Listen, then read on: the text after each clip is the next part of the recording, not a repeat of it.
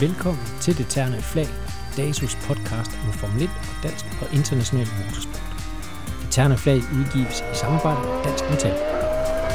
Velkommen til Det Terne Flag. I dag der har vi en gæst i studiet, som øh, faktisk ikke er i sporten længere, men derfor øh, betyder det ikke, at vi ikke får en masse sjove historier øh, at høre. Velkommen til Emilie Rath. Tak. Tidligere mekaniker i Formel 1 Teams og på motor og hvad ved jeg, og i DTC Teams, og det skal vi høre en masse om.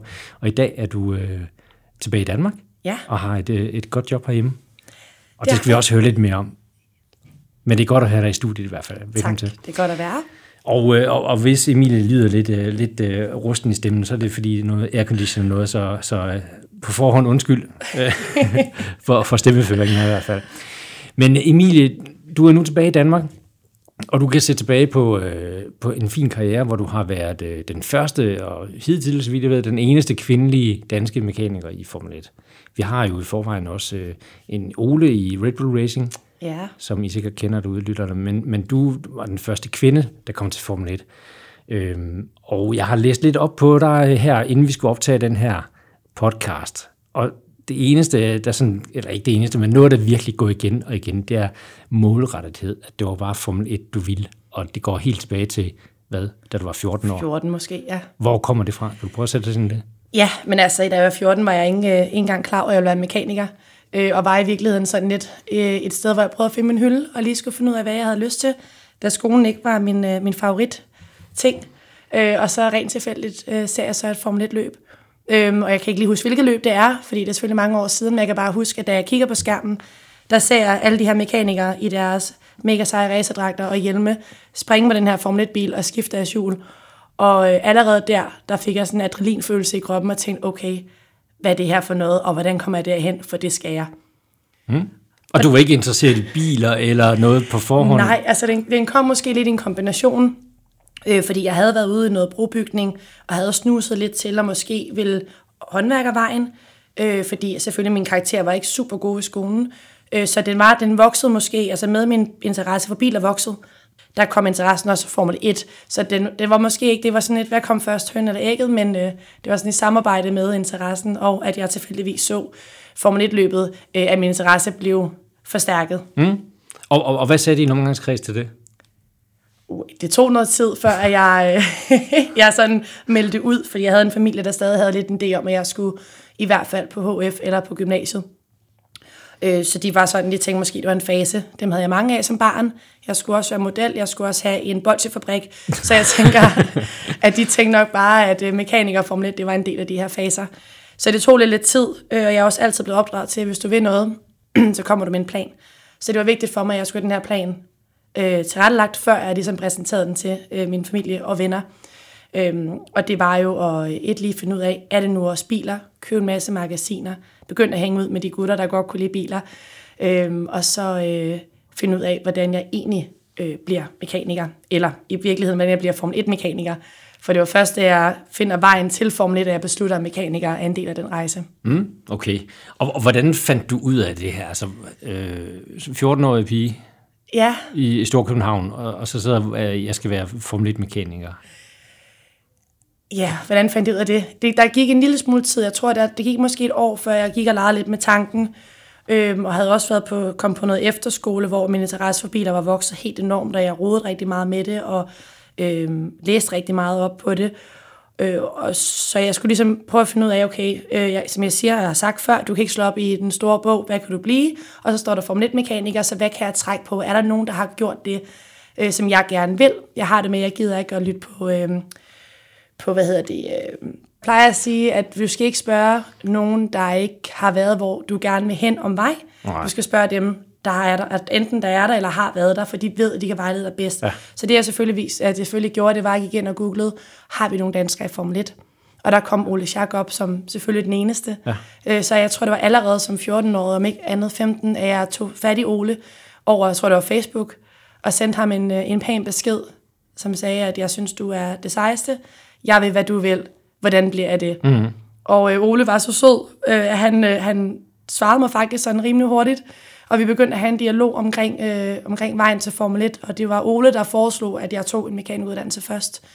Øh, og når Ole siger hop, så hoppede jeg. Mm. Så øh, der begyndte jeg så at planlægge min næste skridt mod Formel 1. Ja. Så hvis der er nogen, der sidder derude og lytter og gerne vil gå din vej, så I behøver ikke skrive til Ole.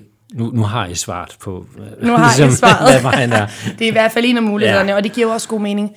Som sagt, vi uddanner virkelig dygtige mekanikere her, som jeg også fandt ud af.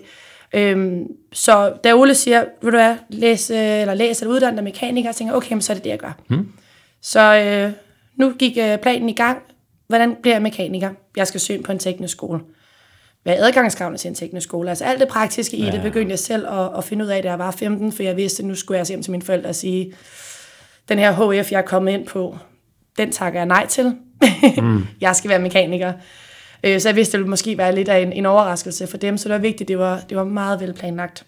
Så jeg har taget fat i, i Ballerup Tech, øh, og finde ud af, den jeg søger ind, og får søgt ind, kommer så også ind, og øh, for ligesom, jeg, for, jeg huske, jeg laver sådan en planche, eller det var sådan et af tre papir, tror jeg, hvor jeg får skrevet ned opstartsdato, hvor det ligger henne, hvad min plan er at komme i skole, hvordan jeg tænker mig at søge læreplads, altså have en hel liste over det planen for efter 10. klasse, og gå så hjem og præsentere den for min mor, og siger, når det der HF, øh, jeg gider det ikke, det er det her, jeg vil i stedet.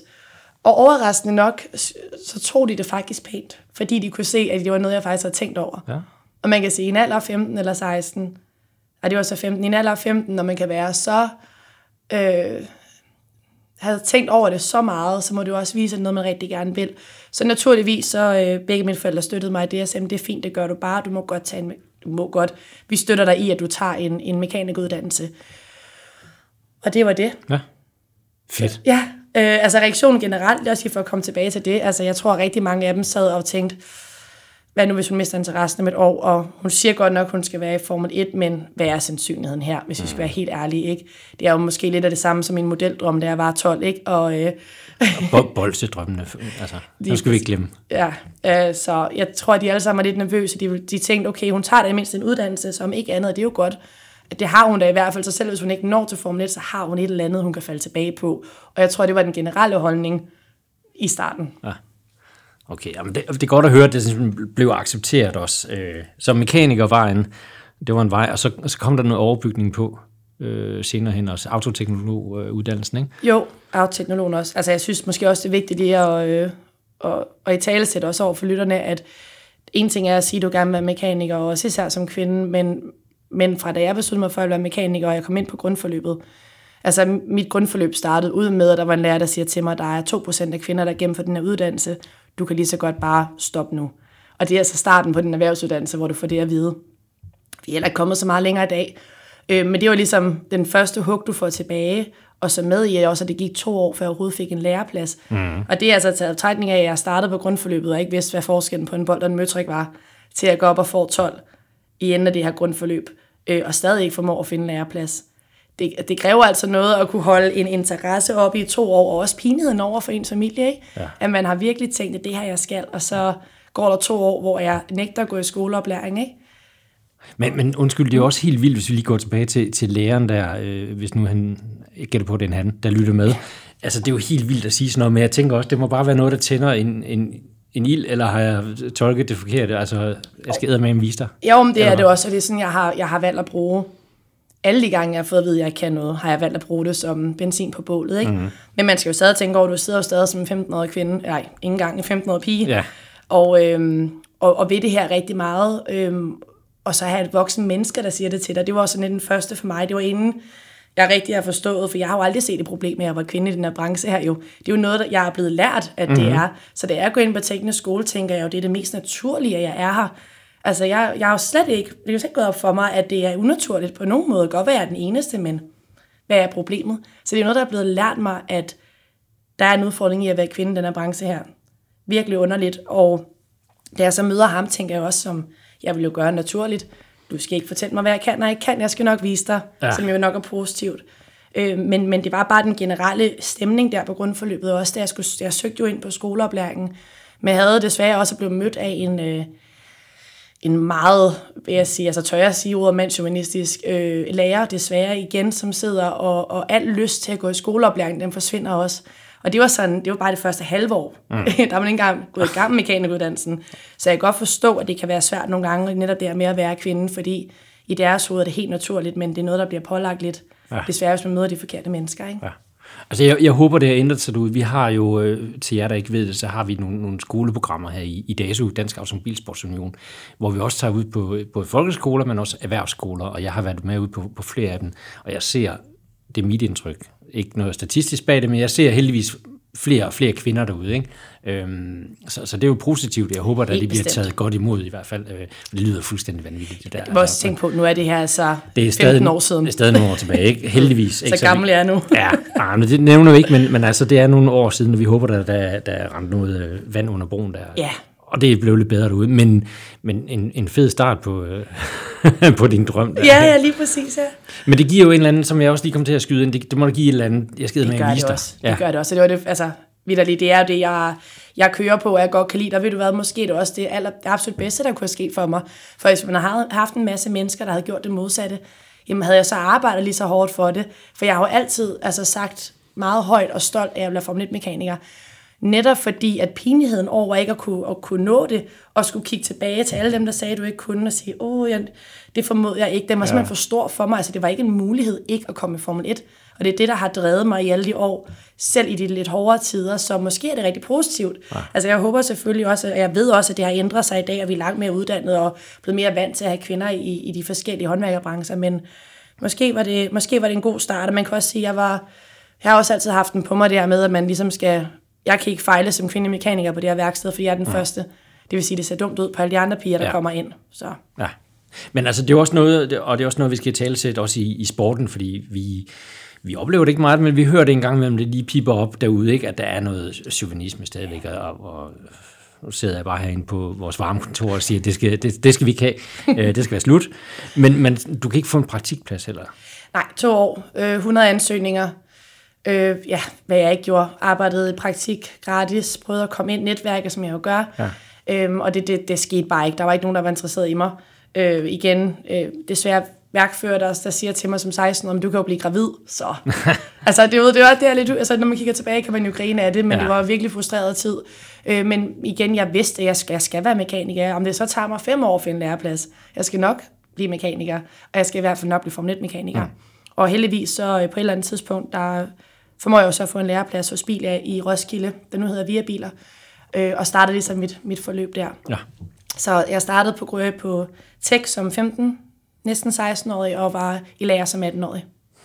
Okay, så der gik lidt tid der. Der gik men, lidt tid. men du kom i lære, og du blev udlært. Yes. Øh, og, og, og hvad så? Fordi det var ligesom, ja, fint nok, så kunne du skrue i personbiler. Ja. Øh, og det er du sikkert ganske god til, men skridtet derfra og så til Formel det, det er stadig kæmpe. Hvordan overkom du det? Jamen, jeg startede allerede, mens jeg var, mens jeg gik i lære som mekaniker. Jeg tror, jeg var sidste års lærling. havde taget fat i et dansk Formel 4-team, og havde spurgt, om jeg måtte komme ud og arbejde gratis i weekenderne, mm. for at få noget sådan lidt smag i sporten. Hvad ja. er det egentlig for noget? Fordi lige nu, jeg ved godt, hvordan jeg kan skrue på normale biler. Jeg ved, jeg er Formel 1, men jeg ved faktisk ikke, om jeg overhovedet kan lide motorsport. Jeg har jo aldrig arbejdet i det, Nej. så hvad kan man gøre? Så jeg startede lidt der for at få nogle kontakter. Og så havde jeg hørt, at der var en ny uddannelse, der var startet op over i Aarhus, som hed autoteknolog med kan man sige, speciale i motorsport.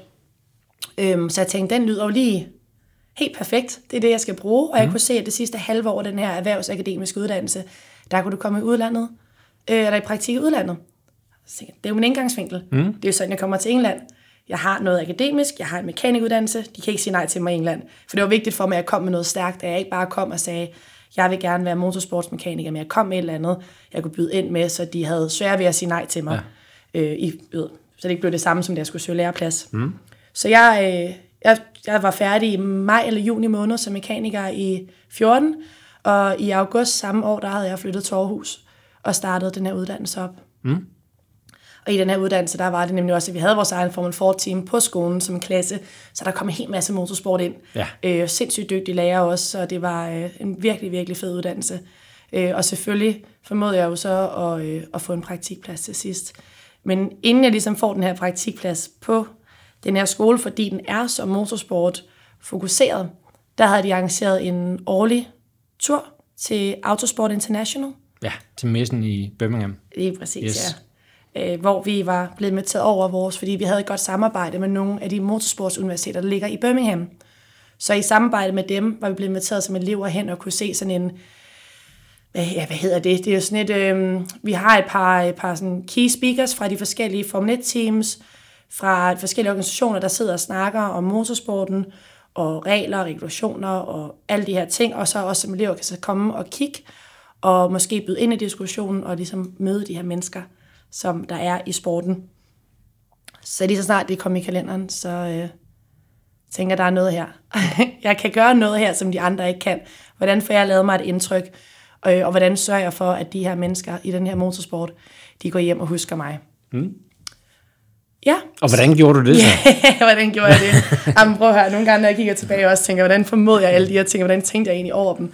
Men jeg, øh, jeg, jeg tror, jeg gik ind og googlede det her øh, event, øh, som var, det var, det var så inden øh, Autosport International, jeg tror, det var forbindelse med, hvis jeg husker rigtigt, det hedder Motorsport Symposium, som er det her, hvor vi skal sidde og lytte til de her key speakers. Og der vidste jeg, at der var et award dinner om aftenen, hvor at alle de her key speakers, eller hvad vi skal kalde dem, alle dem fra branchen, de vil være der. Der var noget awards, ikke helt sikker på, hvad det var, men jeg vidste i hvert fald, at det er en mulighed, hvor der er ingen andre elever. Det er kun dem, der er med der. Hvordan kommer jeg med? Ja. Unægteligt, jeg må kunne finde en eller anden måde at komme ind på. Så jeg begynder at ringe rundt til skolen i Birmingham med mit ikke særlig gode engelsk på det her tidspunkt, øh, og prøve at finde ud af, hvordan søren kan jeg komme med. Og jeg blev faktisk mødt med altså, et meget positivt øh, feedback fra mange af de kvinder, jeg har snakket med, som sidder og prøver at organisere den her, det her event, som siger, vi aldrig nogensinde blevet spurgt. Jeg tror ikke, der er et problem for, at du kan komme med. Der er bare aldrig nogensinde nogen, der har ringet og spurgt, om de kunne. Så, Nå, men, så lad os gøre det. Få mig, lad mig få mig på listen, og jeg køber gerne en billet, så jeg, jeg købte en billet. Jeg tror, jeg brugte et par tusind kroner på det. Øh, men om ikke andet, det tog et par opkald. Så var jeg inde, jeg havde en billet, jeg var ude og købe mig nyt, øh, brugte min sidste SU på at købe et nyt jakkesæt, fordi det handler om, hvordan man ser ud. Ikke? Man skal klæde sig i den rolle, man gerne vil have, og ikke den, man er i, og alt det her. Og fik bestilt en røv fuld af, øh, hvad hedder det, visitkort, hvor der stod Emilie Mekaniker på. Øh, købte noget massiv chokolade til alle de mennesker, der havde hjulpet, så jeg ligesom også kom op og sige tak til dem. Og så afsted med mig. Så øh, første aften, vi lander, så er det så der, den her middag, den er. Øh, og det er så inden, at vi skal have den store dag, hvor vi skal sidde og diskutere motorsport. Mm.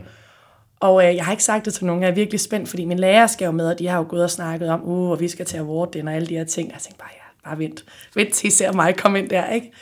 Øhm, og så det om aftenen selvfølgelig, jeg, jeg går ind gennem døren, og, og min lærer kigger på mig som, hvad søren laver du her? altså det, vi var ikke særlig gamle på det her tidspunkt, men heller. Øh, og jeg formår at få snakket med alle. Øh, altså der er en masse øh, mennesker øh, fra de forskellige Formel 1-teams der, som I nok også kender, og få byttet visitkort og få snakket og forklaret og fortalt, og alle var jo egentlig ret imponeret over, hvordan en student kom ind til den her middag. Det vil sige, nu var jeg husket allerede mm-hmm. nu. Mhm. Og det, der så sker dagen efter, det er, øh, vi holder en pause, vi har siddet og, og været med i den her diskussion, også som studerende. Vi holder en pause, og der er et område, hvor alle man kan sige, de vigtige, de er inde og få kaffe, og så er der så rummet for alle de studerende. Og jeg tænker, at vi kan måske godt lige se, at man kan komme ind. Så jeg tager tre af mine, mine klassekammerater med. Jeg tror, vi, det var tre gutter. For snide os ind, og sådan for sat os ind i midten, sådan lidt, lidt akavet, sådan, uh, ham kender vi, ham kender vi. og lige pludselig kommer der en ung gut hen og brækker mig på skulderen og siger, øh, der er en, øh, en, han sagde så gentleman, der gerne vil snakke med dig. Har du noget mod lige at, at komme med over og sige hej? Og jeg tænkte, det, selvfølgelig vil jeg det. Øh, så jeg gik med ham, og mine tre klassekammerater går efter mig. Øhm, og så kom jeg over til den her øh, øh, mand, han hedder Chris Aylett. Han er fra MIA, og med hans store grå, gråhårede par, han kan ikke forstå dansk, så det er okay, jeg siger det, men han havde det her flotte, krotte hår, kan jeg huske. øh, og han, han ser bare vigtig ud, og han har en hvid skjorte og godt jakke, så jeg tænker, gud, hvor søren vil han snakke med mig? Øh, og han giver mig så hånden, og øh, giver de andre af mine klassekammerater hånden. Og så siger han så, Nå, men jeg kunne se, at du var med til den middag i går. Og han havde aldrig oplevet noget lignende. Han var så imponeret over, mm. at, øh, at, at jeg var der, og jeg formåede at komme ind, og bare det med, at man havde altså, en eller anden form for øh, engagement til ligesom også at gøre noget for at være der, hvor det gælder. Øh, så jeg ville lige høre, hvad det egentlig var, jeg lavede, og hvad jeg gerne ville, og jeg får forklaret, som jeg jo altid gør, jeg skal være Formel 1-mekaniker, og jeg skal det, og jeg skal det. Øh, og han siger, okay, jamen, øh, jeg vil gerne hjælpe dig. Så giver han mig sit visitkort, og så trækker hånden ud, og jeg giver ham mit. Og så kigger han på mine klassekammerater, og giver dem sit visitkort, og rækker hånden ud. og de har ikke noget visitkort. Og jeg kan stadig til den her dato huske den her stillhed af pinlighed. Ja. Og jeg kigger på mine kammerater, eller mine klassekammerater, og de bliver næsten helt røde i hovedet. Og der er bare ja, to sekunder stillhed, og så Chris Aylett, han vender sig om til dem og siger, prøv her, I, har, I er kommet hele vejen til det her land, I er tilmeldt messen, I ved, hvilke mennesker der er der. Helt sikkert nogle mennesker, som kender nogen, der kan hjælpe jer i jeres karriere, især når det er motorsport, den er så lille. Og når jeg nu står her og giver dem visitkort, så har I intet at give mig, som gør, at jeg kan huske jer. Det er den største fejl, de kommer til at lave lige nu, fordi Emilie, hun havde et visitkort, og hende kommer jeg til at hjælpe, hende kommer jeg til at komme i kontakt med, mm. og hende kommer jeg til at kunne huske. Og så smed han den, og så sagde vi tak, og så gik vi. Men det, var, det gjorde sådan et indtryk på mig, fordi jeg også forklarede, hvor vigtigt det er, det her med netværk i den her branche. Den er vidderligt så lille, så alt, hvad vi gør, selv når vi ikke tror, det betyder noget, selv når vi er studerende, når vi er lærer, det er alle de ting, vi gør der, som på et eller andet tidspunkt hjælper dig til at komme derhen, hvor du gerne vil. Og det er jo en, en vigtig pointe, og det er også en, vi har gentaget flere gange herinde. Pas nu på, øh, hvad du gør og siger. Lad være smæk med døren. Ikke? Altså, jo. vi har flere racerkører, der, der ligesom har, har hævet den pointe op og siger, jamen, en jeg kørte for for 10 år siden, han ringede forleden, ikke? og så nu er jeg Porsche-kører, og dermed en reference til en, en vi har til podcasten før. Ikke? Altså, Lige præcis. Ja. Så pas på netværket. Ja. Du sagde MIA, hvor, hvad, hvad er din uddannelsesinstitution? Han var fra, Motorsport. Chris? Øh, øh, altså, hvad hedder den? Motorsportsindustri Association. Nå, ja, hedder det. Association Ja. i England, yes. Yes, lige ja. ja. præcis. Og Chris Aylett og jeg, vi holdt jo kontakten i, i, i årvis efterfølgende, og var han blev en mentor for mig, og var også min, min, øh, min, mit venskab til Chris, der gjorde, at jeg også endte med at komme ind til Manor, øh, efter min, min praktikperiode hos Arden. Ikke? Mm. Så det, er- det er godt. Ja. Ja, det er, det er meget godt lige at komme ud og netværke lidt, for man ved ikke, hvad det kan, Nej. det kan blive til. Absolut ikke, men det er også vildt, at du kommer så forberedt, at du har tænkt over det med visitkort. Altså i dag, jeg vil godt afsløre min alder, ikke? der siger jeg, hvis jeg kommer ud, at der er nogen, der ligesom stikker hånden frem for at få et visitkort, så ja, vi, vi sparer på øh, papiret nu, ikke? Altså, så, så kan man ligesom, men, men det, det er jo sindssygt, du har tænkt over det i den alder. Og, Ja, men jeg vil så også sige bare lige kudos til mine forældre, også fordi det er, de har altid været gode til sådan nogle ting her. Okay. Som at sige, husk nu at tage visitkort. Ja. Ja. Husk nu at gøre det. Så. Men det er jo også det med, hvis man lytter, Ja, ja, Så- absolut, absolut. Men du sprang også lidt i det nu, fordi nu Ja. fik du nævnt både arten og mander og så videre, ikke? Men øh, du kommer i praktik? Det gør jeg hos Derovre. Arden International, og det igen, det var også en kontakt, jeg havde fået igennem noget Chris, noget han kendte nogen, der kendte nogen, for at sende min ansøgning til Arden, og, og for at ja tak, du må godt komme over og arbejde for os mm. i de her fire måneder. Men i mit hoved, jeg ser det jo som, at de har jo allerede fastansat mig. Så nu, øh, jeg gik fra min kæreste på daværende tidspunkt, pakkede mine to kufferter, fandt en, øh, et værelse i et house share et eller andet sted i Banbury i England, og så flyttede jeg. Mm. Uden at vide, hvad det var for en by. Enige om det overhovedet var, om de ville ansætte mig, fordi jeg er i virkeligheden kun et fire måneders ubetalt praktikophold, ikke? Øhm, men i mit hoved, der var det permanent. Nu var det næste skridt til mod Formel 1, selvfølgelig ansætter de mig. Ja. Det var min attitude. Så jeg flytter. Øh, min far tager godt nok med mig lige for at sørge for, at man ikke ender et eller andet mærkeligt sted, ikke? men øh, bliver sat op og, og starter så hos Arden. Og da jeg kom ind hos Arden første gang, og det er jo tænkt på, det er første gang, jeg ser motorsport på det plan, for Arden er jo store. Og jeg kom ind gennem døren, og det her kæmpe store værksted, altså der er fuldkommen lyst op, og der står bare racerbiler hele vejen ned. Og jeg ser alle de her gutter i deres Arden Team Kit, og jeg bliver jo fuldkommen overvældet af lykke over, hvor heldig jeg er at stå lige der. Øh, fordi det var det så shiny og glamorous, altså sådan på, på ydersiden, ikke?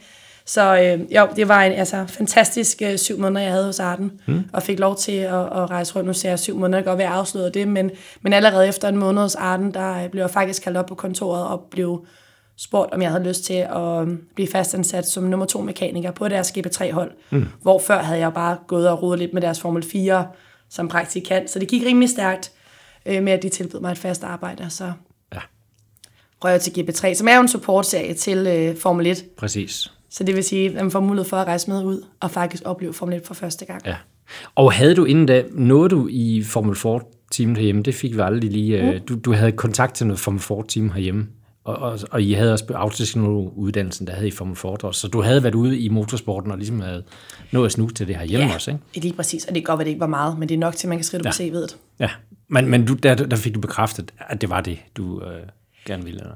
Mm, ærligt nej. Nej. Fordi i mit hoved, der var det lige meget, um, om jeg ikke kan lide at skrue på Formel 4, men jeg kan lide at skrue på Formel 4, fordi i sidste ende, der skal jeg i Formel 1, der skal lave pitstop, Så for mig, jeg tænkte ikke så meget over det lige det, om det faktisk var noget, jeg nød, fordi jeg vidste jo godt, jeg skal jo ikke arbejde med Formel Ford i 10 år. Det er jo bare lige noget, nu skal jeg også lære det, og så kan jeg komme videre. Det har altid været mit mindset, for der var kun et mål, og det er, at jeg skulle lave pitstop. Okay. Så videre til pitstop, eller øh, det kommer, det kommer lidt senere, tænker jeg. Men, men du var ved, øh, du var ved Arden International, øh, som jo heller ikke er et dårligt navn inden for motorsport. Øh, kan du sige. Men, men i britisk motorsport, og som er en fin industri osv., øh, så var du ligesom inde der, og hvad, hvad skete der så? Ja, men det der så sker, øh, altså et, der er jo selvfølgelig også nogle helt andre aspekter i det her med, at pludselig jeg kom ind på sådan et stort team, og også at være kvinde, og der er jo både nogle, altså, nogle gode ting og nogle dårlige ting med det. Øh, jeg, jeg fandt det en lille smule svært at være en del af teamet, men jeg nød rigtig meget at kunne rejse med rundt, for det gav mig en mulighed for at, at også netværke lidt med dem i Formel 1 pitlane, når man nu var der.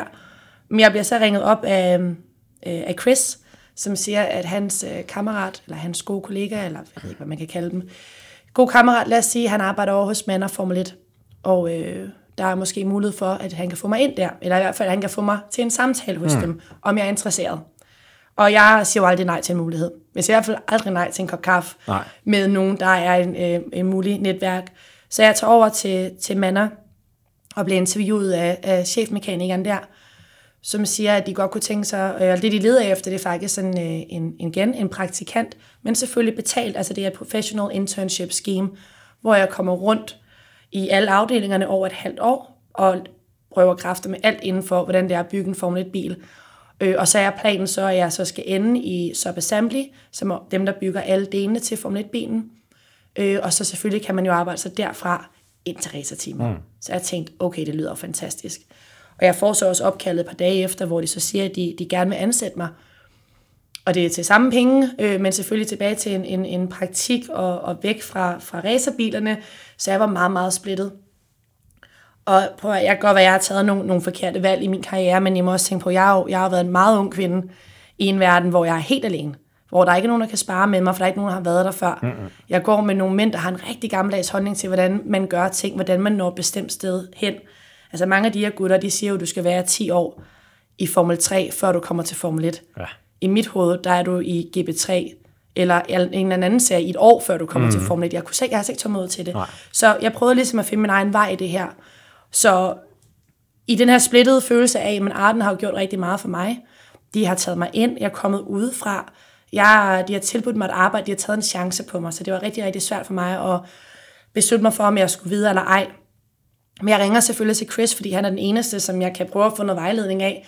Og siger, hvad søren skal jeg gøre? Altså, jeg vil jo ikke heller ikke ødelægge mit navn, for det tager, altså, jeg virkelig går meget op i også, at jeg er, jeg er god klang til mit navn, når folk de hører om mig, fordi jeg er den eneste kvinde, at, at der er også noget positivt, der kommer med det. Ja. Øh, men Chris siger til mig, siger, prøv at høre, når du først har Formel 1 på dit CV, så er det meget nemmere at komme ind mm. i Formel 1. Altså, den her chance kommer ikke igen. Du kan, så du godt blive, arbejde dig opad, arbejde de her 20 timer om dagen i de næste 5, 6, 7 år, og så måske, hvis du er heldig, så kan det være, der kommer en, en mulighed ind i Formel 1. Øhm, eller du kan tage den nu, tage chancen og se, hvad der sker. Og så tænker jeg, ved du hvad, jeg prøver. Om ikke andet, det er Formel 1. Jeg vidste godt, det ikke var, jeg var ikke Formel 1-mekaniker, Nej. men det var Formel 1, og jeg fik lov til at komme endnu tættere på det. Øhm, så jeg fik øh, forklaret min, min chefmekaniker, eller min øh, teamchefen, at øh, jeg havde fået tilbudt det her hos Manor. Og, øhm, og jeg, tak for muligheden, men jeg, jeg bliver simpelthen nødt til at prøve det. Nødt til at se, hvad det er for noget. For det er det, jeg gerne vil. Det var han så ikke så glad for, vil jeg så hilse at sige. Øh, jeg har nok aldrig blevet råbt så meget af i mit liv. Jeg mener, igen, hvad gammel er jeg her? Jeg er måske lige start 20'erne, ikke? Start 20'erne, og, og, og synes selv, jeg har arbejdet rigtig hårdt. Også for mand, kan godt være, det syv måneder, men syv måneder i, i, i motorsport, når du arbejder de der Ja, det- det 20 var- timer om dagen, det er lang tid, ikke? Øhm, og han vælger så at afslutte denne her øh, råbeseance med at sige, at han vil sørge for, at hele Formel 1, de ved, hvor illoyal jeg er, og at de aldrig nogensinde skal ansætte mig. Det vil han være hans personlige mål at sørge for, at alle i branchen vidste det om mig. Så jeg går ud fra den her samtale og er jo fuldkommen altså knækket og tænker, har jeg lige begået verdens største fejl? Altså, fordi igen, hvordan skal jeg vide, hvad, hvad der er rigtigt og forkert Ja, i det ja, her, ikke? Øhm, jeg vil så sige fast forward, altså jeg, jeg mødte ham så igen, da jeg stod i pitten, og han ikke var i pitten i Formel 1. Så på den måde har man måske vundet lidt, øh, og det var det rigtige valg. Øh, men om ikke andet, øh, frygtelig oplevelse, og, men tænker, nu gør vi det, nu har vi taget valget, nu er det så godt komme afsted og starter hos Manor, og, og, og var så lykkelig hos Manor.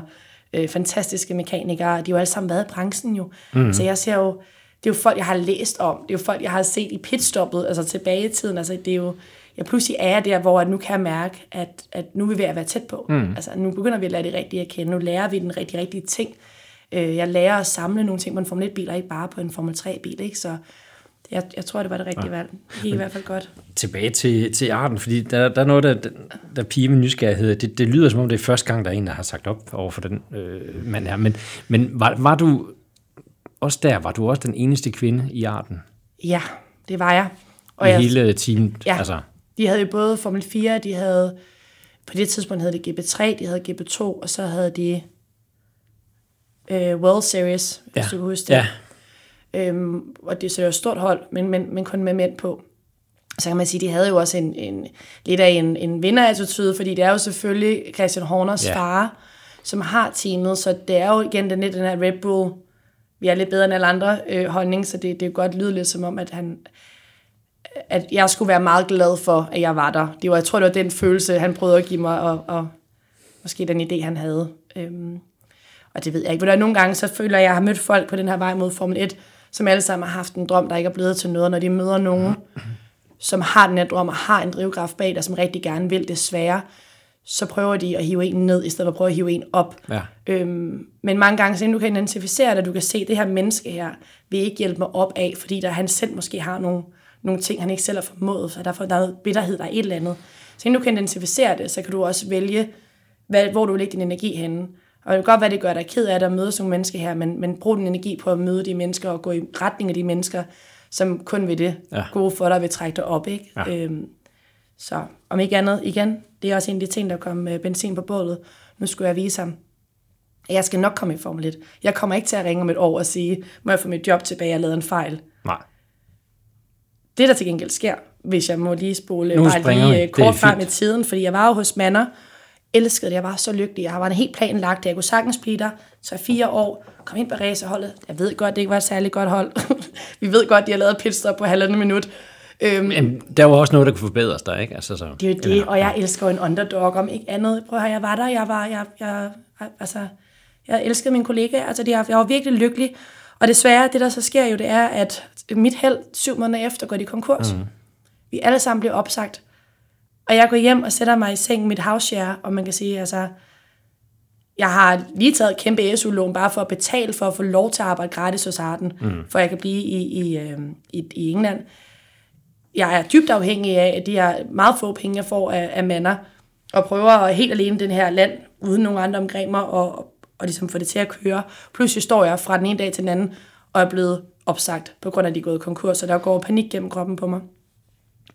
Men, som man jo gør, og man, man, man sådan keep pushing, gik ned og fik et job som tjener nede i byen. For jeg tænker, om ikke andet, så har jeg en eller anden indkomst, mens jeg lige finder ud af, hvad er planen, hvad mm. skal jeg gøre. Og så en aften, så går jeg ned på den her italienske restaurant, og er den eneste øh, tjener, og gæt hvem, der kommer ind gennem døren. En eller anden vigtig. Ham, der lige har stået og råbt af mig syv måneder siden, og sagde, at det var den største fejl, jeg nogensinde har begået i mit liv, og jeg aldrig nogensinde ville komme i Formel 1. Han træder ind gennem døren med, jeg, jeg kan ikke huske, om det var en kollega, eller om det var en ven, et eller andet, og sætter sig ned, og jeg, jeg har aldrig oplevet en pinlighed i min okay. krop, øhm, fordi han egentlig var en, en, en meget arrogant menneske, og, og altså, han var ikke særlig behagelig, Nej. øh, og han så panik igennem kroppen på mig. Jeg prøver at gå over og sige til min chef, at jeg vil ikke, jeg vil ikke over til det, jeg vil ikke over servere dem. Altså, jeg kan ikke. Jeg kan fysisk ikke. Jeg har kvalme, jeg ryster, jeg, jeg vil ikke i nærheden af det bord. Øhm, og han siger jo, øhm, altså, hvis du virkelig ikke vil, så, øh, så skal jeg nok gøre det, men øh, det er jo dit job, ikke? Men så, så tænker jeg, jeg stopper lige op i to sekunder og tænker, ved du hvad, Emilie, der er ikke et sekund i din karriere, hvor du har lavet nogen stoppe dig, eller fået dig til at sænke ja. dit hoved. Altså, det er ikke andet, har jeg altid gået igennem det her med ret ryg. Det kan godt være været mega usikker, og har tænkt, nu finder de snart ud af, at jeg ikke kan, men jeg har aldrig nogensinde vist det. Så jeg tænkte, ved du hvad, den, han skal ikke have lov til at, og få mig til at føle sådan, så jeg tænkte, nej, nu går jeg derover med rettet ryg, og øh, smiler, og så serverer jeg for dem, fordi det er mit job, det er nu her, jeg er.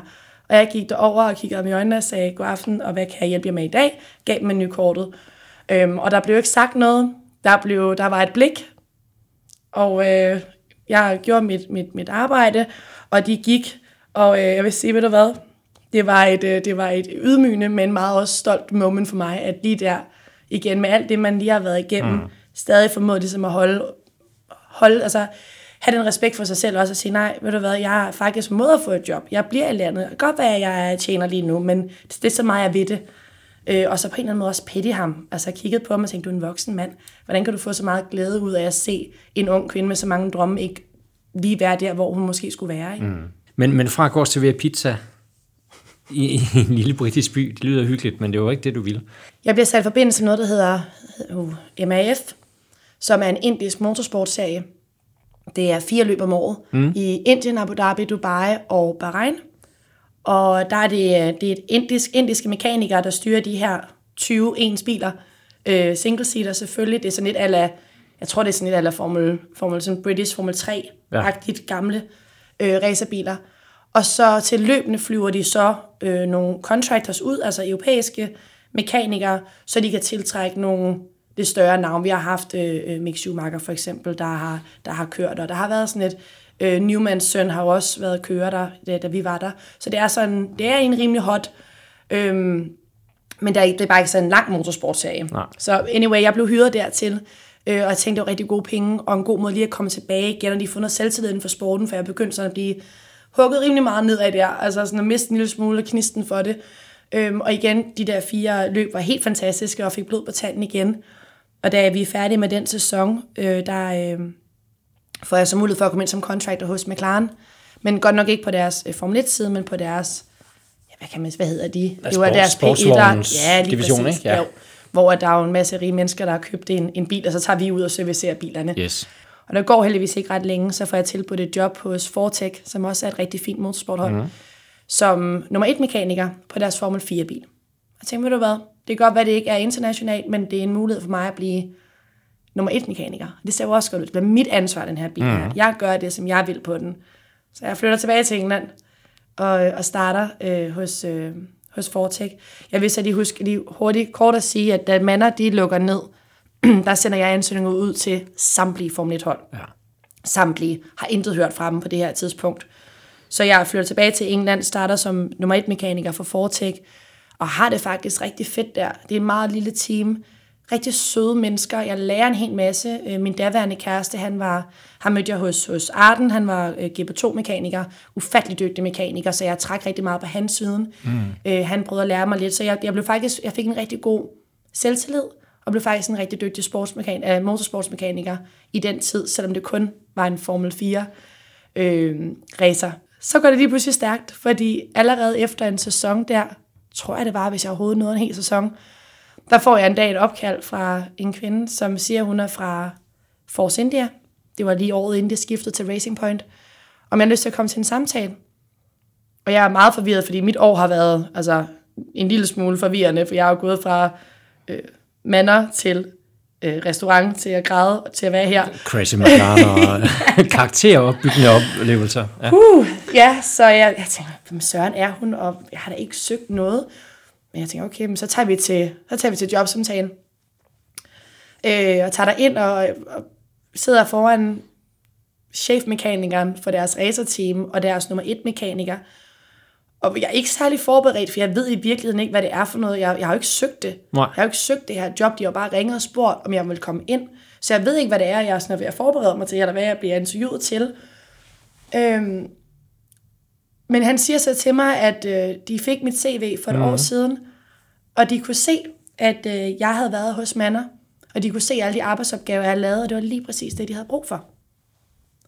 Og der fik jeg jo bekræftet, at nogle gange, så skal man altså lytte på sin mavefornemmelse. Mm-hmm. Så selvfølgelig var det rigtigt, jeg tog Manner, ikke? og det var det, der ender med, at jeg fik det her job.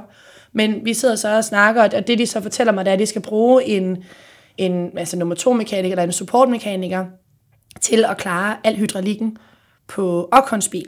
De allerede havde en, der var hydraulik på, øh, det var Pettis, og de manglede en på Ocons. Mm. Og de kunne se, at jeg havde arbejdet med hydraulik. Det skal så siges. Jeg har overhovedet ikke arbejdet med hydraulik på det her tidspunkt her. Det, jo, jo, det kan godt være, at jeg snuser til det en uge mm. i en eller anden afdeling hos Manner, men prøv høre, fake it till you make it.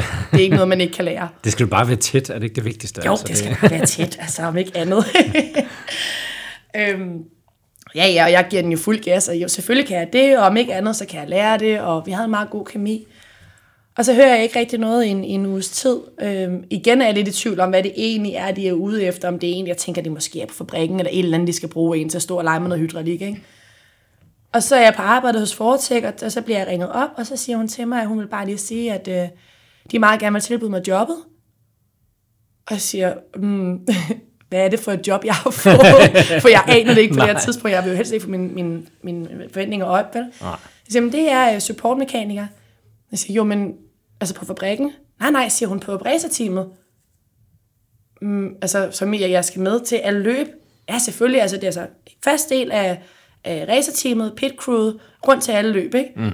Og der går det jo op for mig, at altså, det, er jo, det er jo lige præcis det her job, som jeg har altså altid har arbejdet mig op for at få, er kommet, når det allermindst var forventet, altså, og slet ikke planlagt, og jeg egentlig havde fået noget tålmodighed til at sige, måske skal jeg lige tage et par år, fordi jeg var måske lidt for hurtig på den, ikke? Står hun og, og, og tilbyder mig midt i den her lille frokoststue et eller andet sted i, jeg ved ikke engang, hvilken by jeg var i på det tidspunkt, men hos Fortek, øhm, og fortæller mig, at nu er jeg en fast del af racerteam på et Formel 1-hold. Og jeg tør ikke rigtig at tro på det, og jeg ringer til min far sådan lidt, for jeg vil lige sige, da jeg, da jeg gik på teknisk skole tilbage i tidernes morgen, min motivation for, når jeg kørte i skole hver dag, der forestiller jeg mig, hvordan det vil være at få et job som Formel 1-mekaniker. Og jeg kan huske, at jeg sidder, jeg, jeg kan smage alt, jeg kan se alt, altså virkelig helt stor fantasi. Jeg kan høre samtalen til det punkt, hvor jeg formår for mig selv til at græde glæde, inden jeg overhovedet er landet på min teknisk skole som, som 18-årig. det er så meget, jeg har forestillet mig den her dag, og har prøvet at fantasere om den, mm. og prøve at tiltrække den. Og nu sker det, og det var på en, altså slet ikke den måde, jeg havde regnet med. Men, men det er så vildt, at, at hun fortæller mig, at jeg ringer til min far og siger, at jeg, jeg, jeg, jeg tror, jeg er Formel 1 mekaniker. Altså, jeg, jeg tror, jeg har fået jobbet. Han siger, ej, vent nu lige lidt, til du skal se kontrakten og alle de her ting. Men jeg havde jo sådan lidt regnet med, at det var den helt store fejring, ikke? Øhm, men får selvfølgelig kontrakten og bliver jo bekræftet, at det, det skal jeg. Øhm, og så var jeg Formel 1. Og så var der fejring, eller hvad? så var der fejring. Jo, det var der nemlig. Jeg, selvfølgelig, jeg kom jo hjem efter, vi havde fået alt, det, sådan, øh, alt på plads med kontrakten og så hjem, og vi havde en, en stor fejring. Familien min far med taget alle ud og køre Formel 1-race. Der var et eller andet eventcenter, mm. øh, og middag og champagne, og en helt stor fejring Fedt. selvfølgelig. Fedt. Øhm, og ja. Og hvordan tog de det på Fortek? Rigtig, rigtig fint. Oh, rigtig, rigtig fint, fordi på det tidspunkt, der er, det jo, der er jeg jo sammen med mennesker, som har været i branchen i rigtig mange år, som kan se, altså når der er en, der får tilbudt et job i Formel 1, selvfølgelig tager man det. Mm. Jeg var bare rigtig uheldig med det ene menneske, jeg mødte, som selv rigtig gerne ville hen, men ikke kunne. Så de tog det rigtig pænt, og jeg har også snakket med dem senere og set dem, når jeg var ude med løbende. Ja. Absolut ingen dårlige øh, øh, energier der. Mm. Helt fint. Okay. Øhm, ja. Så, så er du i Formel 1 lige pludselig? Så er jeg Formel 1, ja. Eller igen, kan man sige. Men nu er du på racerteamet. Og ja, ikke, rigtig Formel 1 Og ikke i Super Simple. øh, og det er fedt. Prøv, prøv at beskrive, jamen altså, første gang du er til et løb, hvad går gennem dig, når du... Øh, Altså, jeg bliver nødt til at lige at beskrive første gang, jeg overhovedet går ind på fabrikken. Første gang på fabrikken, så tager Fordi, prøv at høre, det er jo, altså, jeg troede, det var vildt, da jeg kom ind til Arden. Ja. Men at træde ind første gang hos, hos Force India, og, og, og altså selv der tænke, hvornår finder de ud af, at jeg ikke kan, ikke kan noget, ikke også? Men nu kommer ind, og bilerne er der jo. Alle pit crew, altså alle racermekanikere, jeg har set på tv, altså jeg har jo, jeg har jo, jeg har jo stået op tidligt for at se Formel 1, jeg har gået sent for at se Formel 1, jeg kender jo alle ansigterne, og pludselig står jeg med dem, og er en af dem, og det er jo sådan en helt, hvad hedder det, når man møder nogen, der er kendte? Sådan en... Uh, starstruck, starstruck, for at bruge godt ja, lige præcis, ja, det var, og det var sådan, jeg havde det, da jeg kom ind, for jeg kendte dem jo, uden ja. at kende dem. Øh, men der var jo stadig lige et mål her, og det var jo, jeg var jo ikke, det var ikke 100% sikker på pit crew. Nej. Og det, og det var det ultimative. Det var målet, ja. Og det er jo det, jeg starter i januar, og vi har første træning i marts, så jeg har to måneder, hvor der var mega hård fysisk træning. Vi havde personlig træner på. Vi skulle være i fitness på altså bestemt mængde gange i løbet af en uge.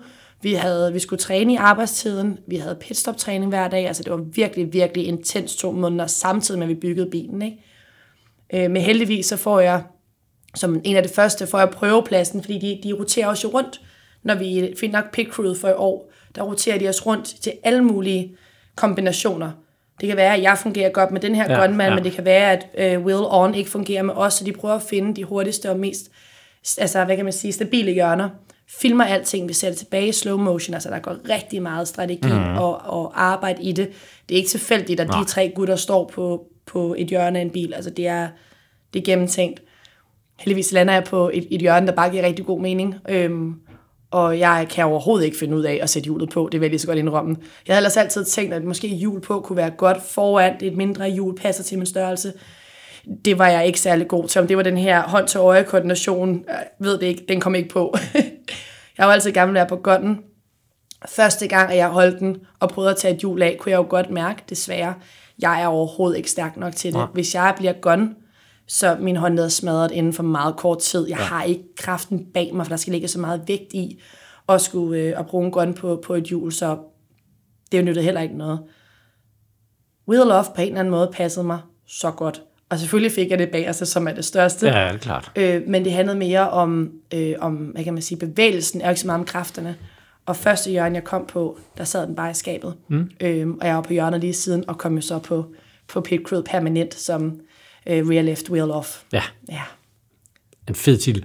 Ikke, ikke, ikke, ikke helt plads på visitkortet til... Det er der men, ikke, nej. altså, vi kalder det noget andet, men det, er- det er fint nok. Ja, og, det, og man kan så sige, altså igen, mit mål var jo, at jeg skulle bare prøve at lave et live pitstop. Øh, og det første live pitstop, en ting er, at vi har gjort det i træningen, da vi var i, jeg tror det var Barcelona, øh, til, til træning der i marts, vores vintertesting. Men når vi kommer til Australien i april måned, der er det jo, det var mit første løb. Ikke? Så er det live. Næverne sidder, altså jeg går konstant rundt med kvalme. Jeg, øh, du begynder, du må tænke på, at du arbejder så mange timer, du er så jetlagt, der er så mange distraheringer, der er så mange folk i din radio, du har ingeniører, du har dem derhjemme, altså der er så meget, og du skal på en eller anden måde formå i al den her støj at sige, okay, har jeg spændt den bold? Har jeg læst den tegning rigtigt? Altså virkelig på en eller anden måde at gå ind i dig selv, og sørge for, at det stykke arbejde, du laver her, som der bliver sat på bilen, det er også gjort perfekt. Fordi hvis der sker noget på den bane, og du er skyld i det, der er nogen, der kan dø, der er nogen, der kommer til skade. Vi har et øh, mesterskab, der er rigtig mange ting involveret her. Der er rigtig mange mennesker, der afhænger af, om du spænder den ene mm. bold til det rigtige Newton. Altså, det er, der er en enorm pres. Ja. Du har fingrene på så mange ting i løbet af sådan en racer weekend. Du har bygget bilen fra, vi sætter op tirsdag, lander mandag, søndag eller mandag, sætter op tirsdag, begynder at bygge bilen onsdag og torsdag. Øhm, nu er det så inden, at de begyndte at lave lidt om i, i weekenden. Øhm, og så er selvfølgelig free practice om fredagen og fredag aften. Der har vi været oppe, lad os bare sige, det er et normalt, et normalt løb. Der er vi oppe klokken 6 om morgenen. Vi kører free practice hele, hele aften. Når det så er gået hjem, så skal vi splitte hele bilen, øh, hele bilen ned og bygge den op igen. Igen, du rører ved så mange ting, at din mave, når du, når du er helt ny, du går helt weekend og tænker, jeg har ikke husket af det, husket af det, har jeg rørt det, altså fordi man ved ikke, vel? Altså, Nej. øh, men vi vi kommer så til søndagen der, og øh, mit første race i Melbourne. Og jeg står, og faktisk jeg tror, det er det, det moment, hvor, jeg, hvor det går op for mig, hvor jeg er henne, og hvad jeg egentlig har formået. Det er da vi står på gridden til løbet, og vi har den her åbningsceremoni, eller hvad man kalder det. Og det er første gang siden, jeg flyttede til England i 16, hvor jeg faktisk kigger op, kigger mig rundt og tænker, fuck, bip, jeg er her. Jeg er her. Ja. Altså, publikum er her. Jeg står og er lige der, hvor jeg har, og det føltes for mig som i går, at jeg sidder i tv og sagt, det er det, der jeg vil være. Jeg står her, jeg har min racerdragt på. Altså, jeg er den eneste kvinde også. Altså, kudos til mig selv, for det, hvordan har jeg formået det? Mine kollegaer, altså bilerne, racerkørende, alle dem, du ser i nyhederne, alle øh, motorsportsjournalisterne, altså pludselig var jeg det her cirkus, som jeg har drømt og fantaseret om i så mange år. Og det var det sådan, det moment, hvor at jeg virkelig, hvor det virkelig gik op for mig, at, at nu havde jeg, nu var jeg kommet i mål. Mm. De går i gang, og øh, vi løber tilbage til pitten. Og I tænker på mekanikerne, vi hører ikke noget i radioen ifølge løbet. Vi kan ikke høre alt det, I kan høre, når I sidder og ser det i tv. Jeg kan ikke høre vores kører i radioen. Jeg kan ikke høre, hvad der foregår. Der er fuldkommen stille. Du er træt. Du sveder. Jeg mener, du har arbejdet en hel uge i nogle af os, de der 20-22 timer, med minimal søvn. Altså, du er færdig. Ja. Du sidder der i den her tykke dragt, og du kan sveden piler af Jeg dig. skulle, jeg skulle lige til at sige, du, du, har, altså, du har jo hjelm på, du har den tykke dragt på, det er øh, Albert Park i marts. Sidder man ikke og tænker, var det her virkelig det, en god jeg idé? tror, det, det var i april ovenikøbet. Nå, det var i april, ja. Bilen er varm, alt er varmt, og, og, og når du, hvad hedder det, de, de hjul, vi også sætter på bilen inden, og hvad kan man sige, dækvarme, altså alt er bare varmt, Ja. ja. så du er, du er udmattet, altså du er fuldkommen dehydreret og træt, og der er helt stille, Og jeg kan jo bare mærke, at mit hjerte kører, for jeg tænker, jeg ved faktisk ikke endnu, hvad jeg kan forvente, for vi kan prøve det, og vi kan træne det, men jeg ved ikke, hvordan en live pitstop er. Og jeg sidder bare sådan, ikke panik, men prøver sådan at keep it cool. Jeg kan kun høre mit hjerte, for der er helt stille, for der er de der dutter i ørerne. Mm. Øhm, og så lige pludselig, så kan man høre vores, øh, vores chef sige, pit crew, stand by. Og når det sker, så kan du mærke en, en uro blandt alle mekanikerne. Alle de, sådan, de rykker sig lige op og sådan, okay, hvad skal der ske? Vi skal jo høre på, et, hvad er det for en hjul, der skal på? Hvad er strategien? Øh, hvor mange klik skal frontvingen have? Du får en rigtig mange informationer meget hurtigt en gang. Mm. og måske gentager han det, men du kan bare mærke den der uro sidst, sådan, okay, nu, nu det nu. Adrenalin begynder at pumpe, og det er ja. det fedeste i hele verden jo. Altså, jeg elsker at lave pitstop. Jeg kunne aldrig blive træt af det. Øhm, og så kommer han så igennem igen og fortæller, hvilket hjul det er, og hvilken, øh, øh, hvilken øh, kører, der kommer ind. Og jeg skal jo selvfølgelig... Øh, øh, jeg skal ikke have noget hjul med, men jeg har, har mit hjørne og fokusere, hvor de er henne, og vi har jo en helt strategi, hvordan man overhovedet angriber bilen, hvordan løber vi ud, ja. så vi ikke ligner nogle, nogle fjolser, ikke også, at vi ender med at løbe ind i hinanden og sådan noget. Der er en helt nøjagtig koreografi for, hvordan I gør det, ikke? Altså, det, det er, er ikke nogen tvivl om. Ja, ja. dans, altså den er yes. trænet til perfektion, hedder det? Til perfektion, perfektion ja. ja. Øhm, men, og står der, jeg, jeg kan løbe ud, tager min position, jeg står på bagsiden, det er lidt omvendt til, hvordan de normalt gør det. Normalt står hjul af øh, mod fronten af bilen, øh, det vil sige, at bilen kører mod dig. Ja. Jeg stod så bag i, øh, det var bare sådan, vores hjørne gjorde det, men jeg kan jeg står der og kigger, kigger ned ad pitlane igen, der du kan intet høre, øhm, og du står bare her og kigger på, på din, øh, dit hjørne, og ser, om der er noget kommunikation, kigger på alle de andre, vi er alle sammen klar, øh, og du kan se ham komme ind. Og når han, den her bil kommer kørende ind, den ene altså, den kører rigtig, mm. rigtig stærkt. Det kan godt være, det ikke ser sådan ud på tv, men når du står der, du skal bare stå helt stille og håbe på, at din kører bremser på det helt perfekte tidspunkt. Ja. Øh, at han ikke kommer til at svinge lidt i rettet, fordi du rykker dig ikke, du står, hvor du skal stå, ikke? Øhm, og, og den her følelse af, at den her Formel 1-bil kom kørende mod dig så hurtigt, og holde positionen, og så er det hele bare overstået på to sekunder, for han kommer ind, og jeg svinger ind og tager fat i hjulet. Og jeg skal jo mærke, altså, at vi igen, vi, kan jo, vi, har, vi har trænet sammen så længe på det her tidspunkt. Jeg ved præcis, hvad det er, jeg skal kigge efter. Jeg har sådan nogle små, når min gunman, han gør lige det her med fingeren, så ja. ved jeg, at nu er den løsnet, så nu skal jeg hive den ja. af. Mig og, og Wheel On, vi har jo trænet så mange gange, at i det sekund, det hjul bare er et, et millimeter ude fra, fra, fra trummen, så hiver jeg tilbage, så hjulet kan komme på. Altså det er, der sker så meget på de her to et halvt ja, nu, sekund. Nu sagde du i det sekund, men det er jo det splitsekund, det er jo ikke engang, altså. Det er jo det, det er jo, ja. altså, og, og så er de pludselig han bare væk, ja. og du står der, du tænker, jeg ved ikke engang, hvad det er, jeg lige har lavet. Mm. Og normalt, når du tænker det, så har det været et rigtig godt pitstop, ja. fordi så er det gået så smooth og så hurtigt. Så når det ligger på ryggraden også, ikke? Altså, så er det jo... Det er det. Så, så, det er det, men på den anden side, du kan mærke, når det ikke går, altså når ja. det ikke går godt også. Ja. Det, og du kan, det, det er en lyd, altså igen, vi har gjort det så mange gange, det tager en lyd fra det hjørne, og vi ved alle sammen godt, hvad, hvad klokken nu er slået, nu er der sket et eller andet. Ja. Så der sker rigtig meget på de her meget få sekunder, som jeg ikke tror, et, altså måske normale, nu siger normale mennesker, men, men folk i normale jobs, de egentlig kan forstå, der skal man have været det, man skal have ledet det, der sker så meget ja. i det to og halvt sekund.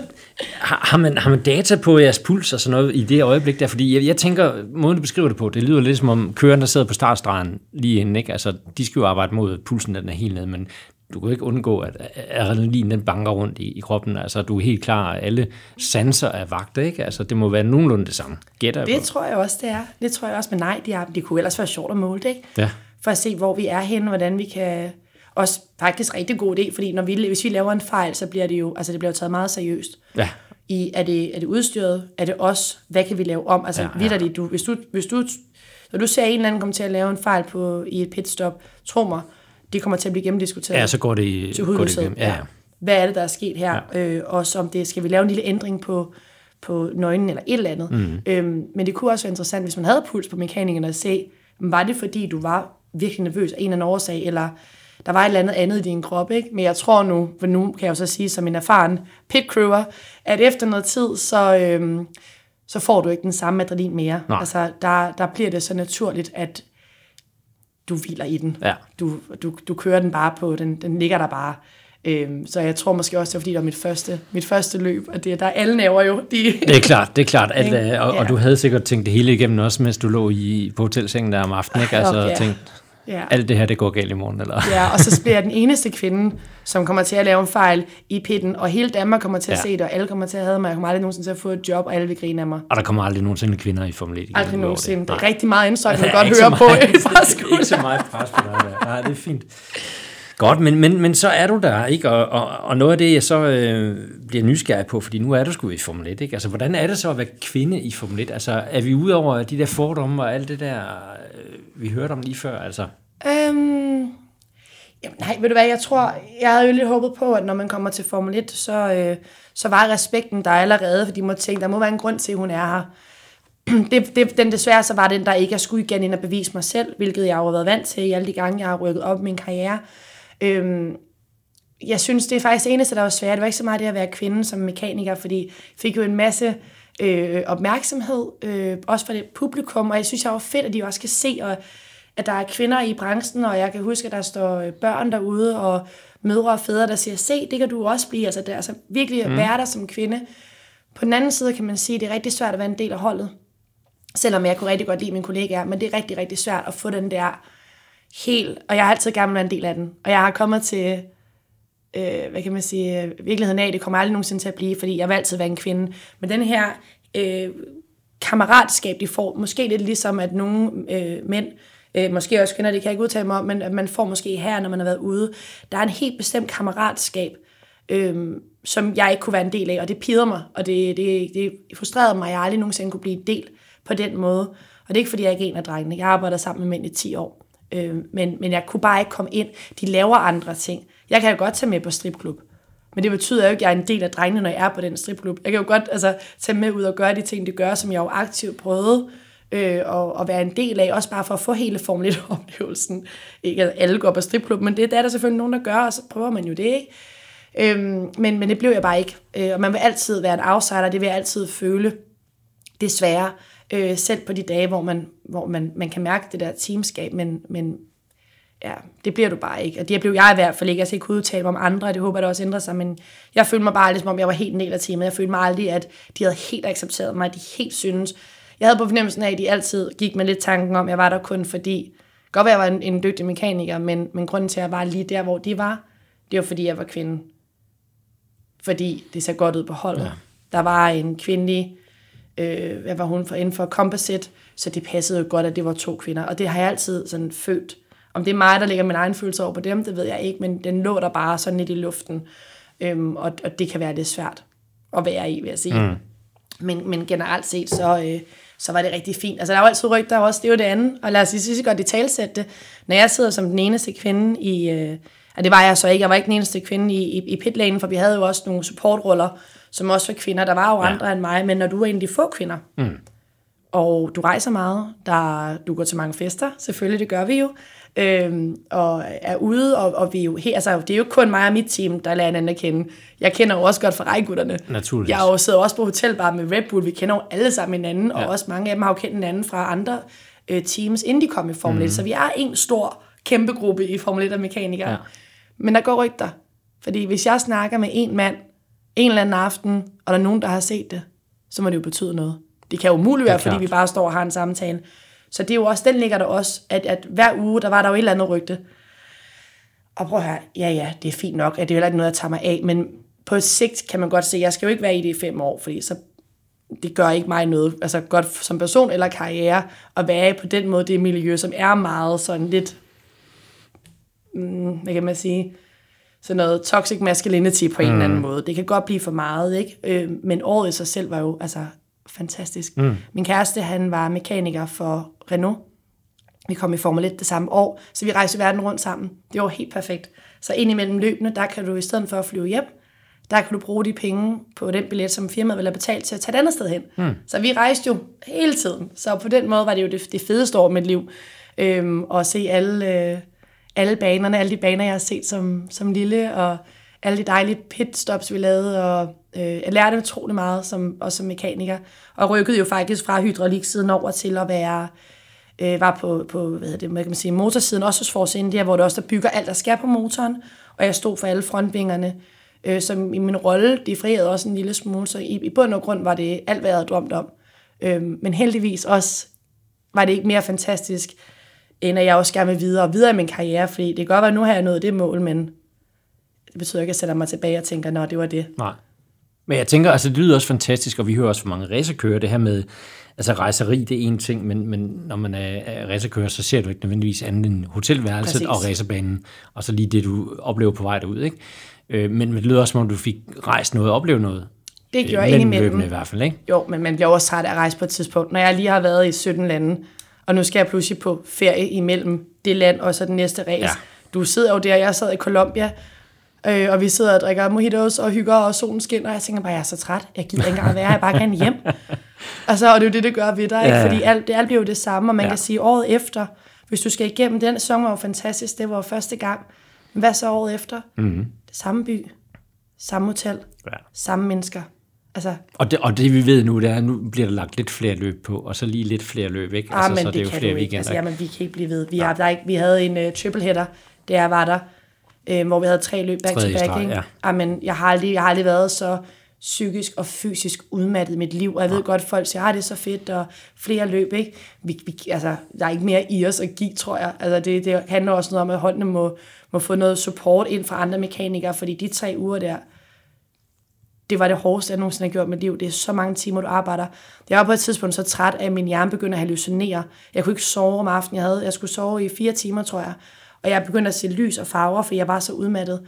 Øhm, der var sådan nogle af holdene efter de her tre løb i streg, så har de altså en test lige bagefter. Test er virkelig, virkelig hårdt. Mm. Og direkte efter test, så har vi så, så starter vi den næste dobbelthætter. Du, du kan ikke mere. Altså, jeg vil sige, de her mekanikere, de får ikke kudos not. Det kan godt være, at vi sidder som fans og siger, æh, fedt dobbelthætter eller triplehætter, men jeg har ingen idé om, hvor meget de her de arbejder, hvor meget fokus de skal have. Mm. Altså, det er helt vildt. Jeg kan huske, der var på et tidspunkt, vi havde en, øh, en, øh, en mekaniker, som ikke havde det så godt, og så kommer Mette kort ned, og så får man lige øh, et eller andet i, i numsebanden, så man i hvert fald lige har energi nok til at fortsætte. Ikke at det er ikke noget ulovligt, men Nej, nej, et eller andet, for at ens krop kan følge med. Ikke? Ja. Øhm, det er, jeg tror ikke, vi vil tale til dig nok, hvor, altså, jeg siger ikke, at vi var atleter, for det var vi bestemt ikke, men taget betragtning af, hvor, hvor lidt sådan mental coaching og, og egentlig fysisk træning vi har, så virkelig et godt stykke arbejde, de laver, de mekanikere. Mm. Altså, det er, det er, de er næsten atleter, vil jeg sige, selvom de ikke ligner det. Altså, jeg, jeg, jeg tror ikke, og, og det er bare, hvad jeg hører, og hvad jeg sådan, ligesom, læser mig til og kan opleve og sådan noget, men jeg tror ikke, der er andre end dem, der tjener pengene, der synes, det er fedt med flere løb i Formel 1. Altså, det, jeg synes, jeg hører hele tiden, og vi snakker om det, vores podcast her har jo før i tiden handlet om Formel 1, hvor vi har analyseret meget på Formel 1-løbene, også på kalenderne, og der har vi også igen og igen i tale sat, ah, 18 løb ikke ved at være lidt meget på en sæson, og, og nu er vi altså way past for sit liv, ikke? Altså, så, øh, jeg, jeg, kan, jeg kan høre, hvad du siger, og jeg kan godt følge jer. Ja, absolut. eller i hvert fald til nogle af de gamle løb ud, Ja. ja. fordi mekanikerne er begejstrede over, at de skal til Las Vegas. Ja. Fedt. Men så tager der et af de der løb ud, som vi har været til de sidste 10 år. Altså, så må man justere eller rotere rundt eller et eller andet. Ikke? Men, men nej, det, det, er, det kræver rigtig, rigtig meget at være Formel 1-mekaniker. og Det, øh, man bliver også specielt, tror jeg, man bliver der i mange år. Ole Schack er bestemt ikke specielt, men, men det kræver en speciel styrke og personlighed og lyst til at leve det liv, fordi du får at vide, hvornår du skal op, Ja. hvornår du skal spise, dit tøj bliver vasket, du, du er langt væk, du har ikke den der realitetsfølelse på en eller anden måde øh, omkring, hvad der sker i verden, fordi du går meget den her, det er ligesom et cirkus i den her boble, ikke? Mm-hmm. Øh, fantastisk at prøve at være en del af. Men jeg kunne også godt mærke, at, at jeg, jeg har jo stadig drive i mig, jeg har jo stadig mål og ting, jeg gerne vil opnå i mit liv, og som jeg ikke kunne, hvis jeg var fortsat der. Mm. Øhm, så Jamen så lad os tale om de mål, fordi du kom, så, så skiftede du. Nå ja, jeg Fra skiftede lige til? Mercedes. Ja, et lille skifte, Et lille skifte, øh. og lidt sølvtøj undervejs. selvfølgelig. Ja, men det var jo en lidt anden rolle. Ja, men det, jamen det var, hvor du er, øh, hvad hedder det, chefen fra øh, Mercedes AMG HPP kom over og spurgte om, øh, øh, og han, han, kunne godt, han kunne godt lide mig, han har set mig arbejde, om jeg ville have interesse i at join deres team, mm. øh, som selvfølgelig ville starte være på fabrikken. Og der skulle jeg virkelig lige tænke mig om her, fordi jeg har lige haft et mest fantastisk år med mit liv. Er jeg klar til at sige, at det var det? For jeg ved godt, at jeg ikke kommer tilbage, for på det her tidspunkt jeg er jeg også så udmattet. Øh, psykisk også, for der er en hel masse andre ting, også det med at være kvinde og med teamet, og der, der er jo rigtig meget bag det, så jeg var udmattet psykisk, fysisk. Øh, rigtig meget kærlighed for det, men, men også tænker, hvis jeg nu tager et job hos Mercedes, og jeg rykker på fabrikken, hvem er jeg så? Altså jeg har jo altid været Emilie Rat, hun vil gerne Formel 1-mekaniker, nu er det Emilie Rat, Formel 1-mekanikeren. Øhm, jeg havde sådan lidt af en identitetskrise på en eller anden måde, mm. øh, over at skulle forlade det igen. Men jeg tænkte, ved du hvad, så, øh, så gør vi bare det, at vi tager derind, gør et rigtig godt stykke arbejde, så godt, at du kommer på racerteamet med deres motorer, mm. øh, Mercedes. Det er fedt, det gør vi. Så jeg takkede ja, for jeg tænkte, ved du hvad, jeg har også brug for en pause. Jeg, jeg er virkelig, virkelig træt. Øh, og, og siger så pænt tak til, til Arden, og siger, nu hopper jeg over til Mercedes, og det gør man. En fra Mercedes hopper over for Arden, eller ikke Arden, Force undskyld, India, Force ja. India. Øh, så man lavede lige en bytter, øhm, og, og tænker også, nu skal jeg da prøve det. Altså, det er, det er nu. Det er verdensmesterne. Selvfølgelig skal jeg ind og lige have det på CV'et og, og se, hvad de går og ruder med. Og igen også helt fantastisk. Altså oplevelse at få lov til at stå og være en del af og, og teste de her motorer og gøre dem klar til race. Og når de kommer tilbage fra et race, så er det også, der skiller dem ad. Og i samarbejde med ingeniørerne sidder og kigger på, at der at den her kant på den her del af motoren, den, skulle den være filet lidt ned, fordi du kan se, hvordan den har lavet et mærke der. Altså det er jo, det er jo teknik på et helt andet Ja. plan, jo, end det havde vant til hos, hos uh, Racing Point, ikke? Eller, eller Force India. Så øhm, ja, det var, jeg fortrød det bestemt ikke. Jeg havde et fedt år der, og efter et år, så spørger min, min chef så, om jeg har lyst til at hoppe på racerholdet.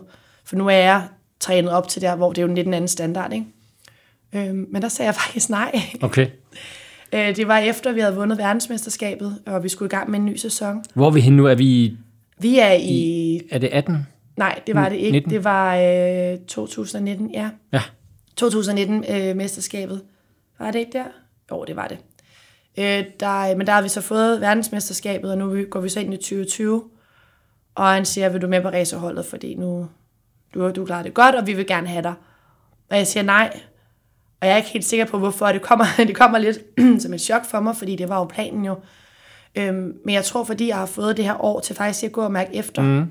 hvad er det egentlig, jeg vil? For må tænke på, nu har jeg altså brugt 10 år af mit liv, næsten 10 år af mit liv, på at nå op til et mål, der hedder Formel 1-mekaniker, lave et pitstop, have den her kalender på CV'et, have oplevet det. Men er det egentlig det, jeg vil? Hvad er det egentlig, jeg vil? For jeg har jo bare sat mig et mål, uden overhovedet at mærke efter på vejen. Er det noget, jeg nyder? Altså, er det her øh, er det et liv, jeg godt vil leve? Og jeg tror, at det år, jeg gik hos Mercedes og blev altså endnu dygtigere, altså en endnu dygtig mekaniker, for at holde op, hvor lærte jeg meget, der gik det også op for mig, at min passion har ændret sig. Der er nogle andre ting, jeg gerne vil. Øhm, og har arbejdet rigtig meget om den der identitetskrise med, at, at jeg er ikke Formel 1, og Formel 1 er ikke mig. Jeg kan godt andet. Jeg vil også gerne være kendt for andet, øh, end bare, og, og nu siger jeg bare, men end at, end at arbejde i Formel 1. Så øh, helt naturligt siger jeg nej til det her tilbud. Corona rammer så også, hvilket måske også er lidt held i uheld. Og øh, da det så sker, øh, da jeg siger nej til at komme på racerholdet, siger jeg også nej til en, nu siger jeg permanent rolle. Mercedes kører meget med contractors, mm. øh, som jeg, jeg var med, de, med resten af det her racerteam på fabrikken. Øhm, så corona rammer, og øh, 300 af deres contractor bliver sagt op. Jeg er en af dem, kommer på et rigtig godt tidspunkt. Øh, fordi det også lidt tvinger mig til at sige, okay, nu skal jeg videre i min karriere. Mm. Jeg vil jo helst gerne have råd til at kunne tage til de her Formel 1-løb, men sidde og drikke champagne og nyde det i poolen og, og, og være på den side af det, ikke? Jo. Øhm, så ja, ja, altså, men om ikke andet, jeg fik min verdensmesterskab med Mercedes, og, øh, og, og synes egentlig, det var en fed måde at sige farvel til Formel 1 på. Nå, men så stopper du hos Mercedes, og så er det vel egentlig reelt slut i, i motorsporten, og, og nu er du hjemme i Danmark, Ja, og har et arbejde herhjemme. det har jeg. Ny passion. Ja, Eller en videreudviklet passion i virkeligheden. Øh, jeg sidder med øh, som lærlingansvarlig øh, i en virksomhed, der er Vigotech Kirkebjerg.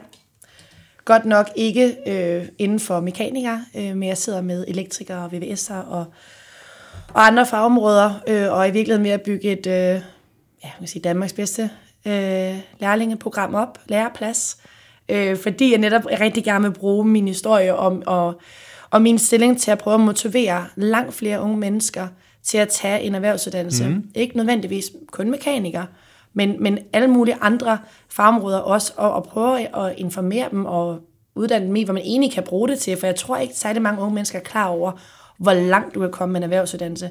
Jeg mener, jeg kunne jo have tilvalgt at tage til England i to år på et universitet der, og så var jeg jo motorsportsingeniør. Og jeg mener, jeg er jo i bund og grund kun mekaniker, Ja. og har lige taget en overbygning som afteknolog. Ikke? Så det er det, min mission er nu, det er at komme ud. Øh, et, gøre øh, læretiden langt federe for min lærling, og prøve at ligesom implementere nogle af de ting, jeg selv manglede min læretid, til de lærling, jeg har med nu at gøre, og kan presse dem frem på en fed måde, motivere dem, få dem ud i verden, få dem ud i Danmark, til at bruge deres erhvervsuddannelse på den bedste måde. Øh, og samtidig også øh, komme rundt til folkeskolerne og, og andre organisationer og ligesom fortælle den her historie og, og bare prøve at oplyse folk om, øh, hvad man kan øh, som håndværker, og hvor fedt det egentlig er at finde sin hylde, og hvor meget man kan. For jeg kan sige, at jeg er gået fra at fik dårlige karakterer i folkeskolen. Mm-hmm. Jeg mener til, at jeg fik øh, 12-tal til grundforløb, 12-tal til min svendeprøve, jeg har fået øh, håndværkerforeningens sølvmedalje, jeg har fået ML-prisen. Altså, jeg har gået fra at føle mig som det dummeste i klassen, til at få samtlige medaljer, man kunne få på grund af mine karakterer og min, og min man kan også sige måske min, min passion for, for det fag, jeg valgte. Ikke? Ja. Og det tror jeg er vigtigt, at andre unge mennesker også forstår. At det kan godt være, at, at du ikke er gymnasieegnet, eller at dine forældre vil have dig på gymnasiet, men du kan altså også godt blive akademiker, hvis virkelig det du vil, bare med en håndværkuddannelse, men det kan være, at du lærer bedre på den måde. Ja. Altså man skulle tro, at vi havde planlagt det her, men det har vi faktisk ikke. Men, men det er jo et, et område, vi øh, går utrolig meget op i her i, i uh, unionen, og det er jo det her område med at, at lukke øh, unge mennesker, ikke lukke, det lyder så forkert, men, men gøre dem opmærksom på mulighederne inden for erhvervsuddannelser. Og vi har jo vores, øh, vores skoleprojekt, øh, som handler, eller for folkeskolen, for, øh, for de ældre elever der, som er et, øh, et skoleprojekt, der hedder Hestekræfter, ja. motorsport på skoleskemaet, og så har vi øh, vores projekt for erhvervsskolerne, som er, handler om kartingslalom, hvor det er med at lave events og mesterskaber erhvervsskolerne imellem, så de dyster mod hinanden. Øh, og så har vi så endelig også vores øh, samarbejde med Dansk Metal, hvor vi har noget, der hedder Metalrally, der tager rundt på erhvervsskoler og ligesom øh, øh, dels giver en forsmag på, øh, på det, der hedder klubrally, øh, men altså får lidt motorsport ind i undervisningen mm. på den måde. Ikke? Øh, og, og vi hører om flere, der, der på en eller anden måde får motorsporten ind i undervisningen, og vi synes også, det er fantastisk, fordi vi er også afhængige i motorsporten af, at der er folk, der tager uddannelsen. Jeg synes, de er en vej, øh, en karrierevej, en livsvej at gå øh, den vej. Ikke? Så, så det passer som fod i huset, at, at vi har fået dig ind, og du nu faktisk sidder som ambassadør for de uddannelser. Det, er ja, jo, det kunne jo ikke være mere genialt. Altså. Og for dem alle sammen, som jeg også prøver at sige til de lærlinge, vi har i Bixen, altså, du er ved at uddanne dig elektriker, og du, og du siger til mig, at du ikke tror, du kan komme i Formel 1, hvis det er, du vil. De har da også brug for elektrikere i Formel 1. De har også brug for, øhm, for, for andre folk, der har andre baggrunde. Men så, så lige sige mekanikere. Jeg tror også, vi glemmer, at vi, altså, vi uddanner altså bare nogle af de bedste mekanikere i Danmark. Vi har sådan en fantastisk mekanikuddannelse. Altså på et punkt, når jeg, da jeg tog til England, allerede der var jeg jo tre skridt over de andre, der havde taget mekanikuddannelse, fordi vores uddannelse ligger bare på et højere niveau. Mm. Så man skal ikke altså, føle, at jamen, jeg kommer bare fra lille Danmark og skal til England, hvis det er det, man vil. Du kommer med noget af en mekanikuddannelse, ja. som virkelig kan, kan hjælpe dig fremad. Ikke? Og det sagde du også, før vi begyndte at optage her, ikke? og det var sådan, Nå, det, det var jeg ikke klar over, men det er fedt at høre, fedt at høre at, at øh, det faktisk er anerkendt i udlandet. Ja. Så, så øh, hatten af for uddannelserne herhjemme, der så Helt åbenbart bestemt. sætter nogle gode unge mennesker ud. Ja. Øhm, det er fedt at høre. Emilie, bare lige sådan her til at runde af, øhm, jeg kunne godt tænke mig sådan at høre til... Øh, øh, hvis du skal kigge tilbage, så den enkeltstående største oplevelse, du har haft i, i motorsporten i dit liv der, hvad, hvad skulle det være? Jeg tror, det må være min, øh, mit første, øh, første live pitstop i Australien. Den oplevelse og de, den stillhed. og, og adrenalin, det var, jeg har aldrig lært mig selv mere at kende, end jeg gjorde lige der. Jeg har aldrig haft en større oplevelse. Altså, det er kuldegysnings øh, stof, det der, og skulle ja. stå og vente på, at den bil kommer ind, og de to sekunder, eller to og et halvt sekunder, to og så skifte hjul, det vil jeg sige, det, absolut største oplevelse. Ja. Øh, for det var det, der var drømmen. En ting var at komme i Formel 1, men det var at lave pitstop i Formel 1. Og det var lige præcis det sekund, hvor jeg opfyldte den drøm, at, øh, at øh, jeg, op, jeg opdagede, at det var øh, den største mm. oplevelse, jeg har haft i hele min øh, motorsportstid. Og hvad så nu her, hvor du egentlig er på bagkanten af motorsporten? Altså du er ude af Formel 1 og laver noget andet nu, men følger du stadig i sporten? Det gør jeg faktisk ikke. Jeg, det øh, ved du hvad, jeg ved godt, det lyder så åndssvagt, men jeg er så... Øh, jeg er stadig så øh, sådan følelsesmæssigt involveret. Det er vidderligt, fordi det, er, det har været sådan en stor oplevelse for mig. Den har givet mig så mange hug, den har givet mig så meget godt. Den, der er alt for mange følelser indblandet i, i Formel 1 for mig. Øh, banerne, jeg kan dufte det hele, jeg kender mm. rigtig mange af dem i pitten. Det er jo folk, jeg også på sin vis savner lidt, og der er jo altid den der side af en, der siger, hvad nu hvis jeg oplevede? Hvad nu hvis? Hvad nu hvis? Og jeg lige nu kan jeg ikke holde den der hvad nu hvis ud, for jeg ved, jeg har taget det rigtige valg. Øh, jeg ved, at det er helt naturligt, at jeg skal videre. Jeg har så mange andre fede ting, jeg skal ud og opnå mit liv. Øh, men, men der er for mange følelser. Det har været, det har været en helt fantastisk oplevelse at være en del af det cirkus. Men jeg kan ikke, jeg kan ikke længere sidde i min sofa på, på den side, hvor at jeg ikke er en del af det øh, og nyde det. Mm. jeg kan godt høre om det. Jeg kan ikke lade være, hvis det er på tv, skal jeg selvfølgelig lige se, fordi ved, åh, har han stadig, åh, han har stadig ikke noget hår, eller åh, han har fået et eller andet, du ved. Øh, men, men nej, jeg, kan ikke, jeg, kan ikke, jeg sætter mig ikke og ser et, et fuldt løb. Det, øh, hvis jeg skal se et løb, eller så skal jeg øh, være med i et løb øh, ja. som mekaniker. Ikke? Så. Det er fair nok. Jeg, jeg tror, vi er nødt til at tage det her spørgsmål op igen, fordi det er jo ikke det svar, jeg håber. Nej, det er gas. Det er gas. Øh, men det er også bare, fordi jeg selv følger med i alt. Jeg, jeg kan jo ikke lade være. Men, men sådan er det. Sådan er det jeg tror bare, det er anderledes, når man, når man har ledet det. Det er det nok. Det er det ja. nok. Ja. Og hvis du skulle give et godt råd til nogen, altså nu normalt så er det, vil folk være Formel 1 kører eller et eller andet, ikke? men hvis du skulle give et godt råd til, hvis der sidder en derude og lytter nu, jeg vil være Formel 1 mekaniker, eller noget, der ligner det. Hvad, ja. hvad så? Hvad vil du sige til? Jamen, om det er Formel 1-mekanik, eller om det er en anden, måske lidt speciel drøm eller mål, som måske ikke er, er lige til, øhm, så tror jeg, det bedste råd, jeg kan give dem, det er, at man kan ikke selv styre sit talent, eller, eller de ting, eller de øh, evner, du er blevet født med, men du kan i hvert fald arbejde hårdere end alle andre.